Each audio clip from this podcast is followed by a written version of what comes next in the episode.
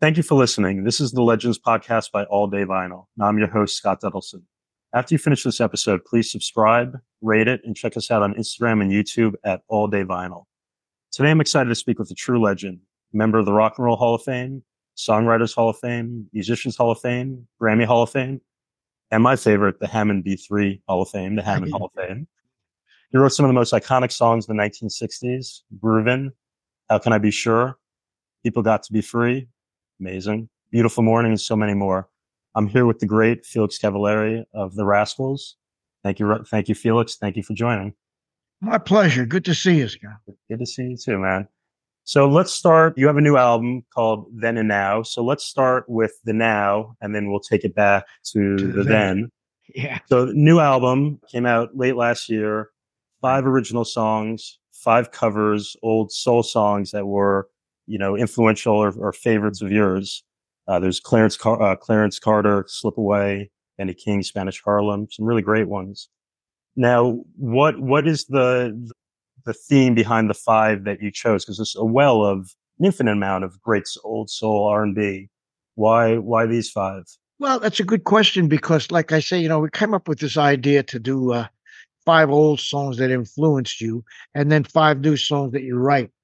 Very, very difficult finding five old songs out of out of five thousand that influenced you. You know. Yeah. So it, it really was difficult making a choice because, like I say, you know, I grew up near New York City when Alan Freed brought rock and roll from Cleveland to New York.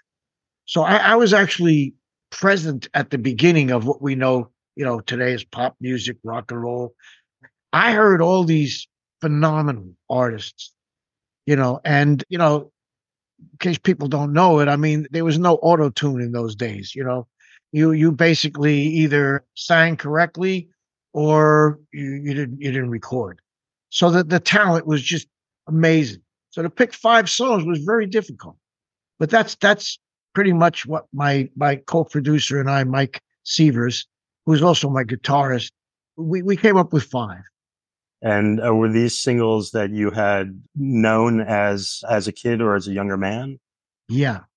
You know, these these were songs that, you know, like really like, you know, I, I think you could probably for the most part, like you could point to the artists you know, like Benny King, tremendous influence on me because of the fact that his voice was just unbelievable, you know. And he, he was also one of the nicest men I ever met in my life. You know, my only regret that I never got a chance to do a duet or something with him. He was really, really special. So pick a song. Okay, Spanish Harlem, but there's so many Benny King. Yeah. And then Ray Charles. I mean, as a piano player, when I heard Ray Charles, it, it changed everything because I was playing classical music and I heard this gospel R&B pianist and I never had heard anything like that. And, and that has influenced my whole my whole life, you know. So to find a Ray Charles song was also not that easy because yeah. there's so many. So on and on and on. That's how I did it. And, and then we have a couple of obscure ones in there, like the uh, the one with Bobby Moore. That's just because uh, you know, we live down south now, and that was a big hit down south. I don't think it was a big hit up north, but Mike knew it because he's from South Carolina, and it's a cool song. You know, the interesting thing about that is that, uh, what do you call Percy from the from the Led Zeppelin? Man, he just Robert Plant just did an album with Alison Krauss, and he yeah. did that same song. So, Amazing.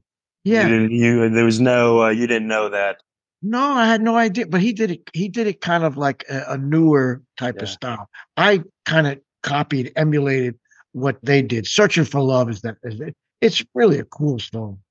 I love it, and this this goes back a lot to you know good loving and finding the the really cool singles, picking out the really great soul songs that you could interpret. Exactly, yeah. Because in the, in the old days, that's what was demanded of you to work in clubs no originals. They they didn't want originals for many many years because you know their their whole thing was to bring people there, make them dance, make them drink, and the way to do that was to do you know covers or what we call top forty in those days, you know, and so they demanded that you do covers. So I we had to find uh, you know songs that were on the radio and I had to go and buy the 45s to prove, like, for example, uh, Good Lovin' and Mustang Sally. Uh, look, these are records, man. You know, we didn't write these, you know. I wish I did. the, the first time you heard uh, Good Lovin' was that on on the radio via Alan Yeah. Freed or yeah. No, it was No, no, that's- that's WWRL, I believe, in New York Yeah. City. It was it was an R and B station. You know, that was a group that I also liked called the Olympics. Yeah. But I come to find out that that had been around a while before them as well. You know, and but when we took it, you know, we took it and we put it into our live set. From the first time we played it, people just jumped out of their seats and danced. So you know, you, you just never know. you know that was a song when you first heard it that you could interpret and you could really do something with? Yeah, and so did Atlantic. When, when we were doing that live, when they found us out in Long Island at the barge, that's one of the songs that they, you know, they wanted us to release as a single. And they were absolutely right because it was a number one record instantly, you know. So good luck. Good loving, good luck.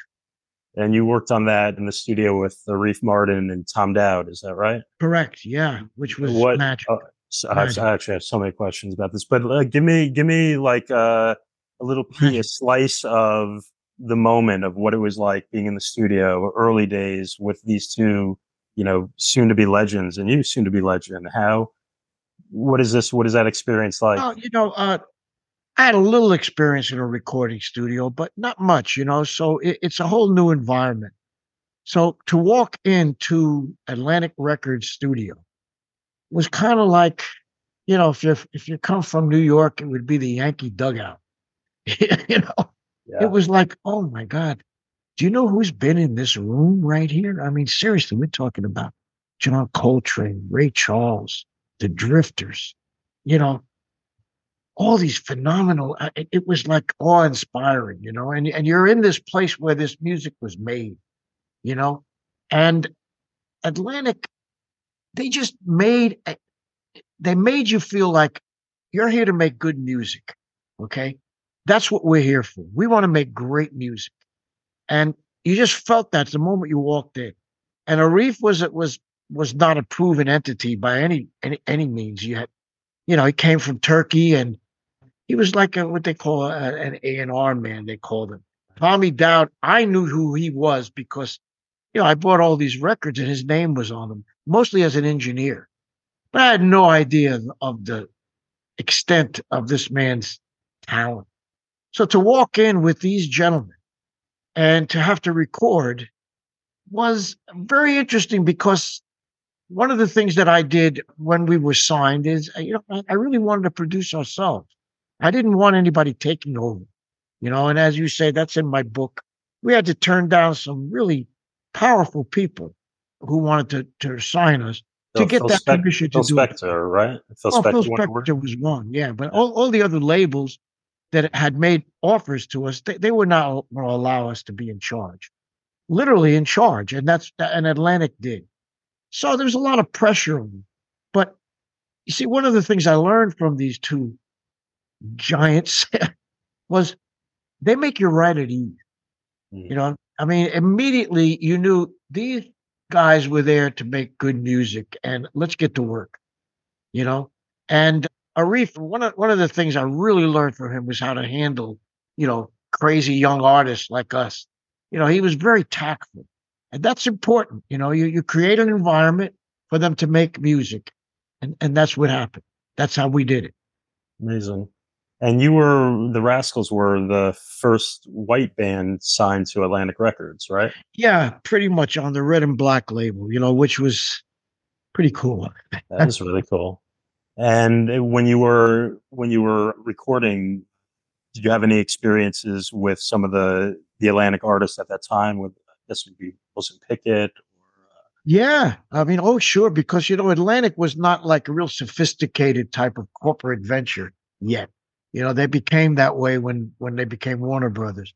So as a result, there would be people walking in the in the halls that were like giant legends, you know, and you see these guys walking by, and it, it was just amazing because you know, like at first, you know, like you know, you're in awe of these people. I mean, Sam and Dave and Wilson Pickett, and you know, the the the, the phenomenal uh, jazz players, Hubert Laws, and these guys would be walking right by the studio, you know. Mm.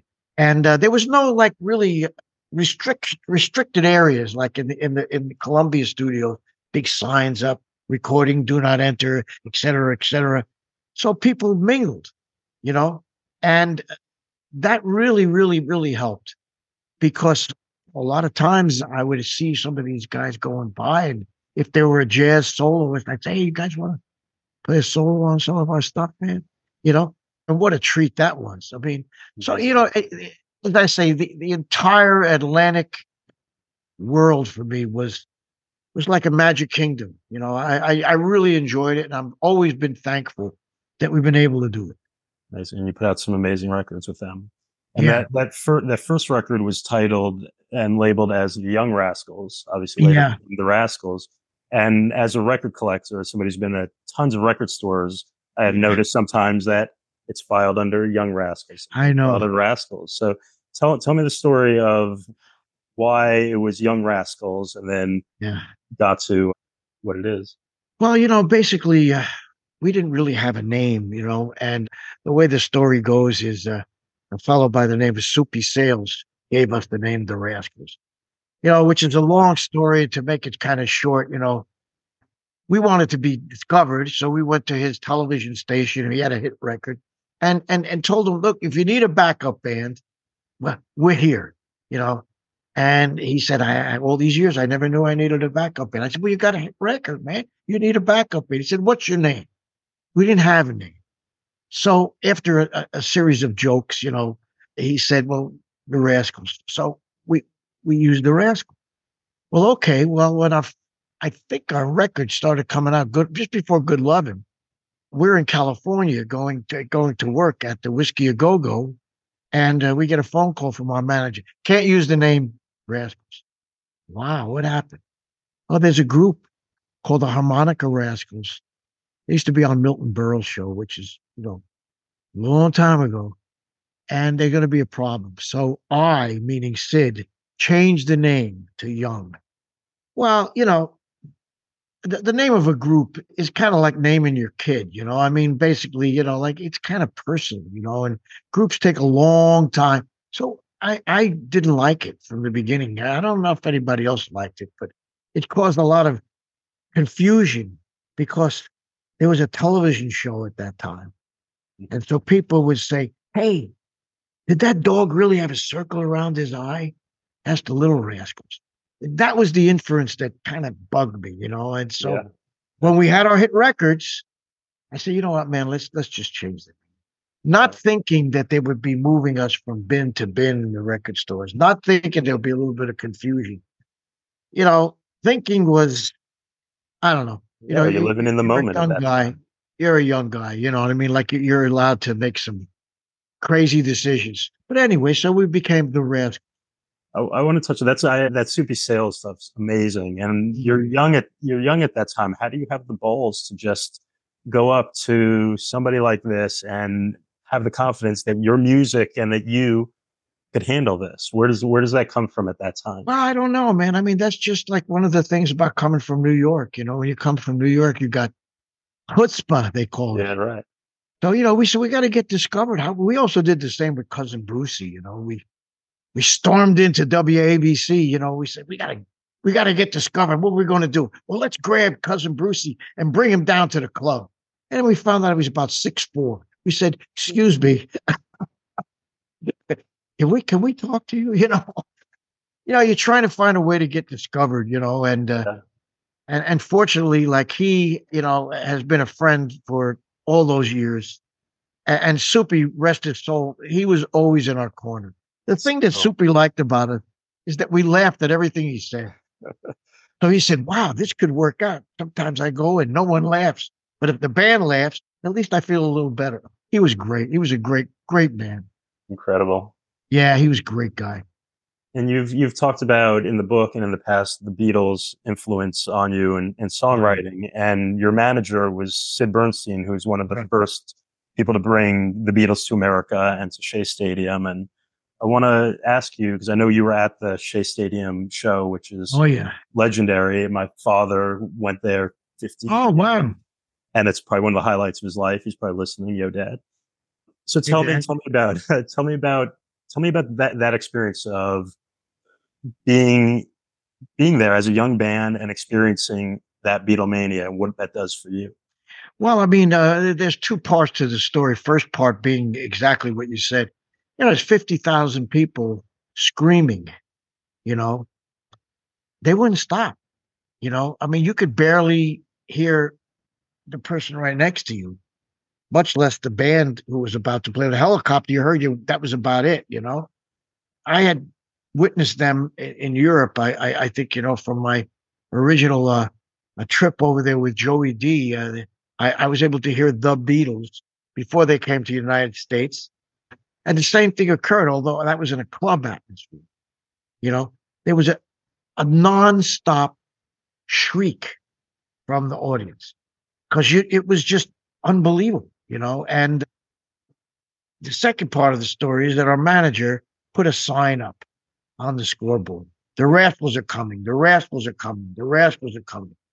And uh, you know, we didn't know about it, you know. But we, when we saw it, we said, like, "Wow, how cool is this? How cool is this?" And of course, you know, being in the dugout, we waved, you know. And Brian Epstein did not like that at all. You know, he was he was not not happy about that. And matter of fact, he threatened to cancel the show if that wasn't immediately taken down. So all, all of these different things, you know, contributed to an evening. Your your father will tell you it was kind of really special. You know, it was kind of like, well, I'm here. You know, it's kind of like Super Bowl. You know, Yeah. but it was over pretty quickly, also. You know, but it, it was a, quite an experience. Did you get an opportunity to meet them during that? No, no, no, no. They were in and out. They, they were on the field and then they were gone. You know, they they didn't. They I don't think they stayed. I, I don't think they went to a dressing room.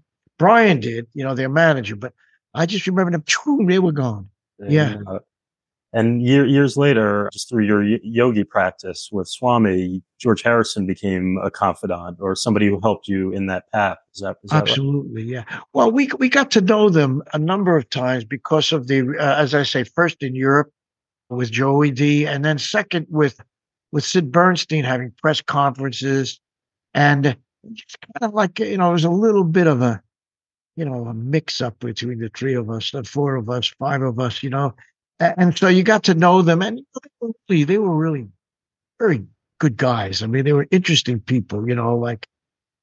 I later toured with Ringo, who's a great, great guy. You know, they, they, but you know, one time, you know, I, I said to George because I really wanted to know about his involvement with the Maharishi. I was about to get involved with a, a spiritual venture with a, with a Swami, Swami Satchidananda, and I, I just wanted to ask him a couple of questions. And during that uh, conversation, you know, I just happened to mention. I said, "You have any idea how big you guys are? I mean, you have any idea what kind of a weight? You know, in other words, if you move three inches to the right, you know, the globe kind of shifts a little bit. And, you know, George was a very introspective kind of guy. You know, he really was a very intelligent man. And he just looked down and he said, Yeah. In other words, hey, dude, I got to carry that around with me every day, you know? And that's true. When I was on the road with Ringo, in I think it was 97, you know, we did the Ringo Starr All Stars. For him to go to a movie, we had the whole theater. We had a he had to basically have it open privately for him. So we would go in and we'd be the only ones in the theater. That that's a little difficult. I mean, it's it sounds like fun, but I don't know, man. You know, Absolutely. interesting. And and around around that time when the Beatles were inspiring you, you started writing your own music with Eddie. And one of the first big hits of that was was Groovin', is that right? Right. Yes. Can you, can you tell me a little about the the writing sessions of how you and No. Eddie began on that? basically, you know, because because the Beatles and you know Bob Dylan, the Kinks, Stones, Love Spoonful began this new venture, writing their own material. I, I said, well, you know, let's do this. Let's try it. You know what I mean? So, you know, I, I had been writing all my life. You know, it's just that, as I say, we couldn't use them. You know, now because we had this number one smash Ola, you know, good loving. we had a little wait. So I said, well, let's try it, you know. So I brought the songs in, you know, and basically I, I wanted to create a uh oh, uh oh, where are you? There you are. I wanted to create a, a Lennon and McCartney situation. So I asked asked Eddie, you know, who I, I felt was really good at the uh, verses. In other words, I would give him the subject. You know, I'd write all the music, and uh, basically I'd write mostly like this is what the song is about, and then he would fill in the the verses. And I just found his words to be a lot more flowery than mine. I was a little bit too serious, I thought. So for a bit, for for a while, we had this collaboration which worked. But you know, I wrote most of them myself and brought them in to him. And unfortunately, I you know, like it, it didn't stay like that because I think you know, if you don't really enjoy the process, it, it becomes W O R K, and it never was work for me. This was like a pleasure for me to do. I think Eddie kind of got bogged down a little bit, you know, and I later found out that he uh, asked his brother to help him out with lyrics, which we never knew, you know. Right, that's but, a wild uh, story. And you know, you don't know. And and then in the, in those days, there was a two album a year minimum. I mean, you know, like uh, we did a lot of albums. Beatles did a lot of albums. Later years, as the artists became more and more and more uh, powerful, and the gap in between al- albums releases would, you know, would take maybe two or three years. They wouldn't do an album in two years. But when we did it, it was, you know, you had, you had to do two a year. It's a lot of work. And as I stated, if you enjoy that work, great. If you don't, then it becomes difficult, you know? So very interesting, you know, adventures to play. Absolutely. And when you when you have a song like Groovin' and you bring it to the band, you bring it to Dino and you bring it to Gene, is it fully formed or was it the type of thing where you then flesh it fully out uh, before you record it? Well, basically, what I what I did is uh, I established a, a relationship with Arif Arif Mardin. He he actually uh, he took a he he took a rental, I believe it was, or in in, in my old hometown, which was Pelham, New York. I would go over to his home, and I'd show him, you know, this is this is what I did, man. This is what I have, you know. And you know, he would sit down at the piano with me and said, "That's good. I like this one. How about this? Try this." You know, and the try this was like, oh my God, how cool is that? You know, because one of the things about Arif, as I as I mentioned earlier, was this joy of making music. You know, this was not a job. You know, he didn't have to invite me over to his home to go through the, you know, the, the productions. He loved it, you know, and and you could tell, and and his enthusiasm is just the same as you you would have if you're a young person in in a band it, it was exactly the same, you know. And so by the time we got to the studio, we really kind of knew what we were going to do, you know, pretty much.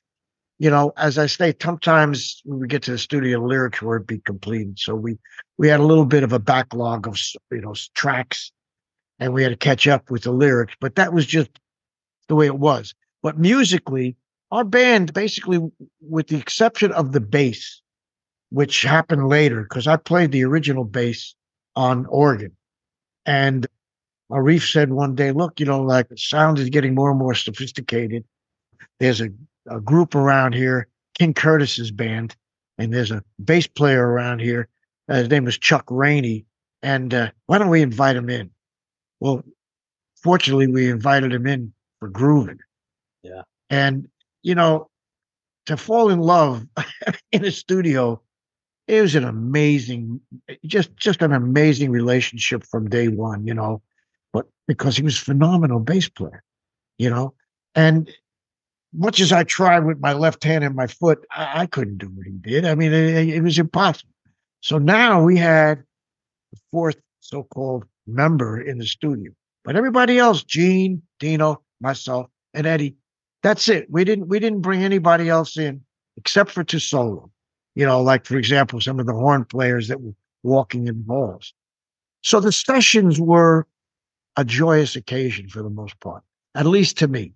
I mean, yeah, it was work, but you know, making music that you just created and hearing it back on these wonderful speakers, you know, you you you just say like, wow, is this really happening? You know, is this really really taking place? And then as it blossomed you know, and we had great voices. I mean, you know, Eddie, and and then later we brought his brother in, who was a great singer, David. Yeah. It was just a magical event, and and and the secretaries. See, the, the Atlantic studios were right adjacent to the offices in those days. It wasn't a big corporate venture. You know, they, they the secretaries would, would come to the door of the studio and just, they kind of like start dancing and stuff. Like you said, okay, man, we got something here, you know? Wow. Plus, what fun. I mean, like I say, it was just a blast. That sounds like an amazing time. It was an amazing experience, you know, as I say. And, you know, we're first so lucky to have been part of that family. Yeah, absolutely. And you had you had a run of re- really amazing songs that, that you wrote. Beautiful, beautiful morning. How can I be sure? Uh, but I want to talk about one in particular that Bruce Springsteen called the definitive of his generation, and it's a remarkable song. People got to be free. Yeah.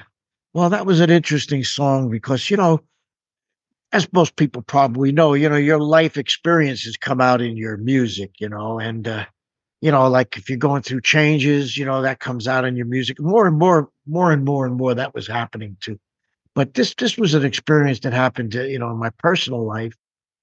I was, uh, you, doing Robert Kennedy's campaign, you know, I was, you know, like just looking for a big change that we could perhaps make. And here was this young man who espoused a lot of the beliefs that I had in those days. And I was seeing this lady who was a part of the campaign who was actually out there when that horrible assassination happened. And in those days, you know, uh, we didn't have the social media, we didn't have like the internet. We had, I had like a shortwave radio, and I was actually on vacation, and I heard this assassination had happened in Los Angeles. I mean, it just hit me, you know? It's kind of like, wow, you know, everything's going to stop here, you know, everything that we've been working on, everything. And so it, it came out in, in, in a song, you know, it came out in a thought, came out in a, in a plea of what the hell's going on here, man? You know, which Marvin Gaye already did. you know, what's going on? Well, I don't know what was going on, but you know, I wonder if people know where we're at. I wonder if they maybe they think we're part of this kind of what's going on today. No, let's let's make sure that they know where we're at. This is where we're at. All the world over, it's so easy to see. People everywhere just got to be free. End of story. And it became like a, an obsession.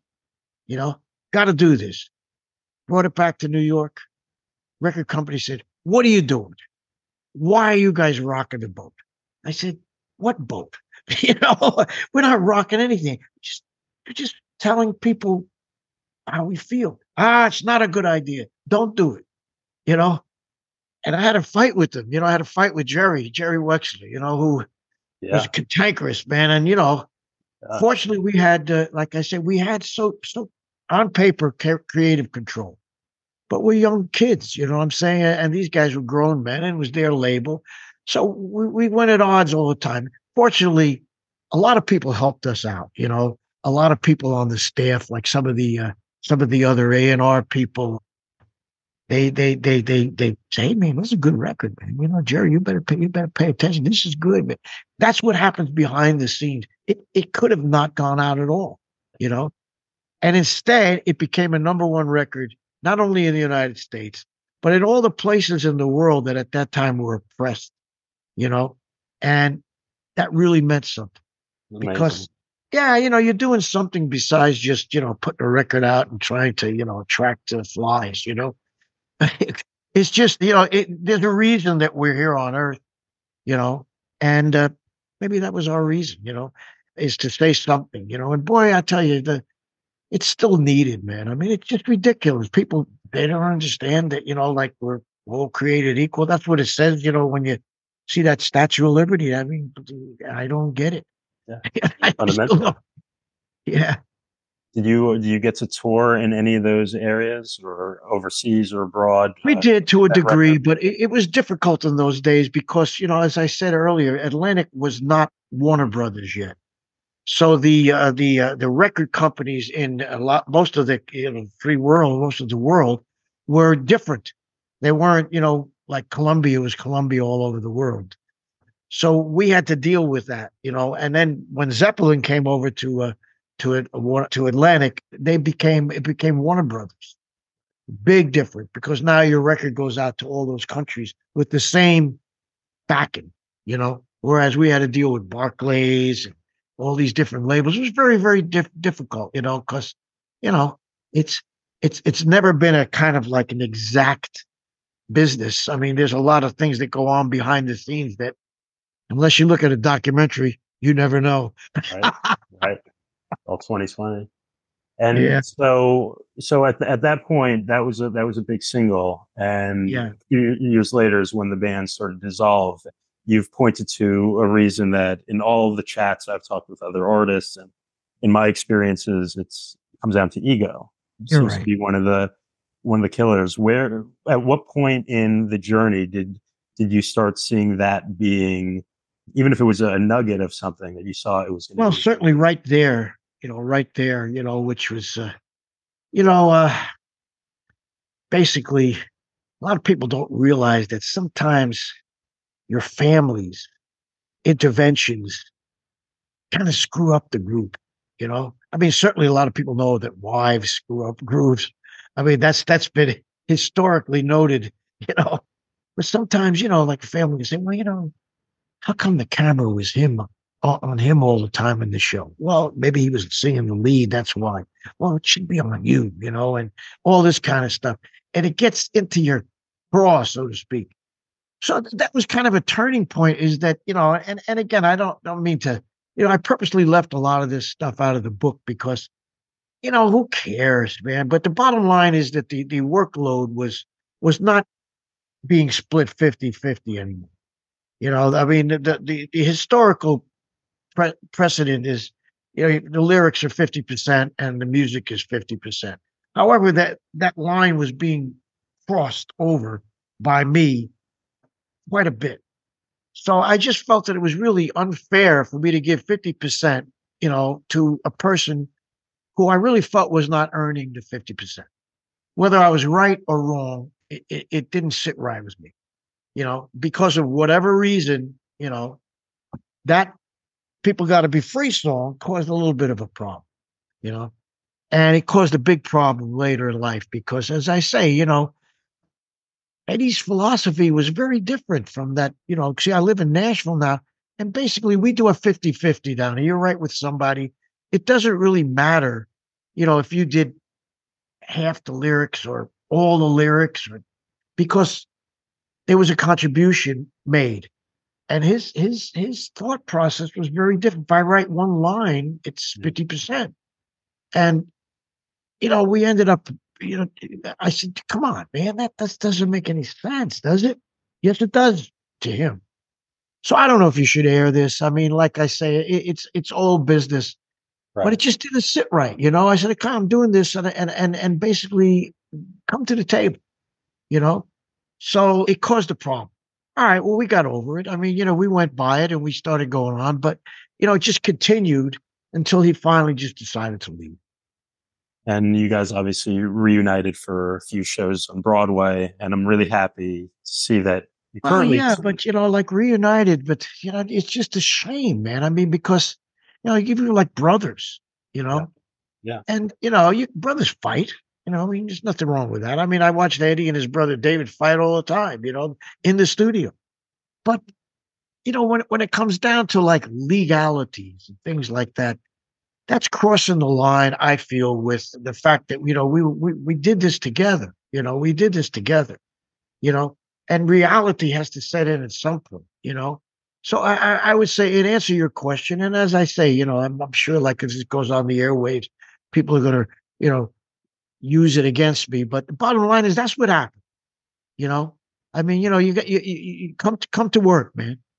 Yeah, I mean, you lay that out very clearly in your book as well. And do I? I mean, yeah, I, I, oh, I kind of skirted the issue, you know, because just you know, first of all, I'm embarrassed by it, tell you the truth, because I mean, you know, like it's it's kind of like a, you know, it's so prophetic that you know you start a group and then you you become successful and then you destroy the group. I mean, why? you know? It's almost cliche at this point. Right? I mean, why? I mean, it's so silly. It, okay, it's egos, but in the meantime, a lot of the English groups don't have that ego. You, you notice that? I don't like you. I don't like you. Well, let's go out and make millions of dollars. That's right. That's uh, right. Yeah, it's a good idea. totally. And it's I think it's very cool that you still tour with Gene. What what's that experience been like? Well, it's difficult because of uh, you know, like his his health. You know, uh, so that right. Uh, it's tough. You, you know, Gene Gene is a really interesting guy. You know, he he um kind of took a lot of wrong turns in his life. You know what I'm saying? Which he wrote about in his book in a book, and you know, as, as we get up to, to, later in life, you know, like the, the, the rule of thumb is, man, you better take care of yourself because if you don't, it's going to be really hard on you if you have, you know, problems, you know, and so that's what's happening. It's it's tough, but you see, the thing with Gene, Gene has that innate desire to be a rock and roll star. I mean, he he from the first day his mom took him to a concert in Rochester, New York that's what I want to do, Mo. That's where I want to be. So I feel that it kind of keeps him alive to have that, you know, come on, man, let's go out there and do it, you know? Yeah. And, and, and I think without that, you know, I don't know, you know, because, you know, he, he has to, he has to struggle, you know, just to get there sometimes. Well, from mentally, do you feel it's the same way for you? I mean, you seem to love playing. You seem to love writing. Oh yeah, but creating. It, is it, that's we're all like that. I mean, yeah. you know, Ringo's still on the road. What the heck? He doesn't. He doesn't need to go. Right. He doesn't need any money. You know, he's he just he's a rock and roll ham, man. He wants to go out there and play, and you know, a, a lot of the older artists. It's not just the older artists. I mean, most people who play music, they get hooked. You know, this is I like this. Let's do it. What what is still what's still inspiring you when you write? I mean, you wrote five new songs on yeah. the new album. What is? Well, there's there's a, I guess there's a creative part of all of us, you know, and and and and and that to me is the fountain of youth. I mean, I find if I can keep that going, I, I can pretty much mm. stay, you know, relevant, you know, needed. You know, I mean, it's one thing to play, you know, songs that you did 40 years ago. It's another thing to play songs that you just did. And I, I moved to Tennessee for that reason, you know. It's very alive and well down here. Are you writing, still writing music regularly with? Uh, not as regularly as I would like to, because uh, you know it's, it's, a whole different, uh, it's a whole different scene now, where you know we used to have one or two guys, uh, you know now you got five or six guys in the studio, you know, in the writing room, and uh, you know wait a second, uh, we're, we're dividing this five, you know, it's kind of different, you know, and then, and then there's all kinds of politics involved. It's kind of difficult to get through the morass of to get this to the artist or the producer. You know, it used to be a lot more free, but you know, people have lawsuits all the time now. Oh, well, I gave you that song, and now you're using it, and I don't get credit for it. It's, so you know, it, it, it, the flow of uh, of of songs has kind of slowed down a little bit because of the, you know, Ed Sheeran there. My God, they sue him for like a rhythm. Yeah.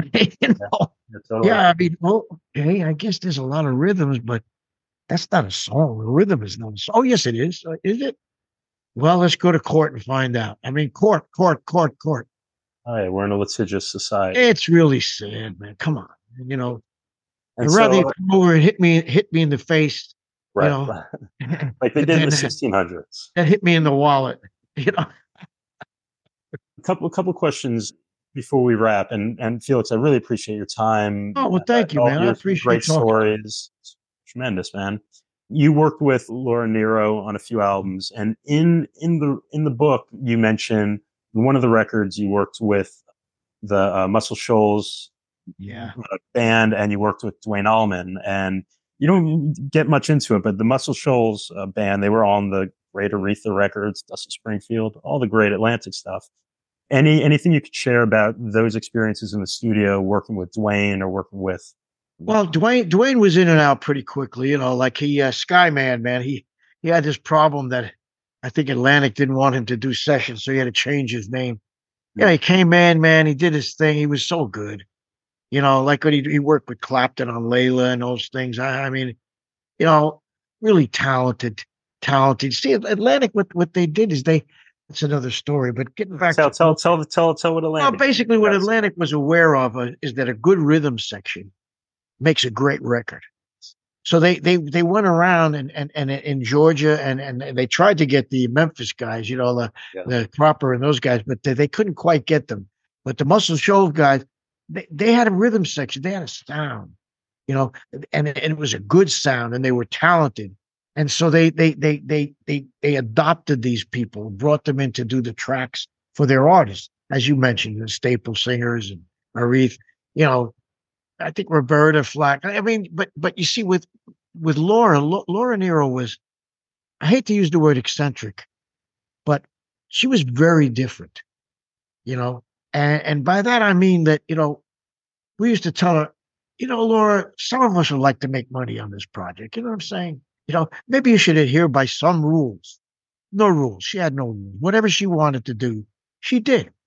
And the Muscle Shoals guys, they were all from down south. Yes, ma'am. Yes, ma'am. Yes, ma'am. You you want us to stop playing here and slow down? Yes, ma'am. Yes, ma'am. So it was such a pleasant experience because it was none of that. The hell is she doing? You know what I mean? What do you mean I got to play more green? You know, she would say, yeah, it's a little bit too red. You got to make it a little bit more green. And, you know, I, I think if you translate that into music, there's a reason behind what, but I mean, so they were just perfect, Amazing. you know, and, and I miss a lot of those guys. They're not with us anymore, but, you know, they were gentlemen. They were Southern gentlemen. And, and I think that's, that's the one thing that I think should be, uh, besides their talent, known. Amazing. Yeah. they're- Yeah. Amazing Incredible. guys. And one one last question, uh, because you know through this chat you've mentioned so many amazing encounters and experiences that you've had through through your life, and you've mentioned Arif Mardin, Tom Dowd, and Jerry Wexler as people who've mentored you or been been a big part of your life. And I'm curious, are there any when you were younger, are there any artists that you met that became mentors to you and mentors to you throughout your life? Uh, only only through their work. You know, I mean, like I say, like you know, like Benny King and Mm. Ray Charles, and you know, I I, I mean, I, I, I Fats Domino, Little Richard. Mm. You know, no, I, I basically had to you know kind of pick up my myself because these guys were, you know, they're pretty busy. You know, but the the knowledge that I got from just listening to their records, you know, and this is one of the things I try to give you know, sometimes people ask, well, what can I do to make it in the music business? I, I would say, like, you know, pick up some some artists that you really admire, learn learn what they're doing. You know, go out and play it in public or play it privately, but learn what they're doing in terms of like the chops. You know, like I, I, there, there's a number of things right now, and I think it's on uh, Amazon. All there, there's these uh, documentaries with people who are making music, like with Steely Dan, like Michael Omartian. Mhm. Take a look and see what these guys are about. Chuck Rainey just did one for them as well. See what what what they did to get where they are. Besides study, yeah, I mean, you you, you got to study. I mean, i- i- if you go in there, you know, into this world, the more you, knowledge you bring in in there with you, the better it's going to be for you. You know, but there's nothing like playing experience. We get locked up with our computers these days and you know it's me and my box me and my me and my computer my you know well- that that's that's not how it is man you, you, you bring it out into the into the public and it'll do you a lot of good Amazing. Well, Felix, yeah thank you, thank you so much. Congrats on the new record. thanks man Congrats on the book. I appreciate both of them. I appreciate everything you've done for music history. So thank you, brother. well scott i appreciate what you're doing because like i say this is a way for us to get out into the world here these days so Man. thank you for bringing us out into the world Cheers. Thank you, Felix. Okay. hey take care of yourself be safe out there Thank you. You too. I'll see you soon. all right see ya Thank you for listening to the Legends Podcast by All Day Vinyl. If you enjoyed this episode, please rate it, share it, subscribe, and follow us and check us out at All Day Vinyl on Instagram and YouTube.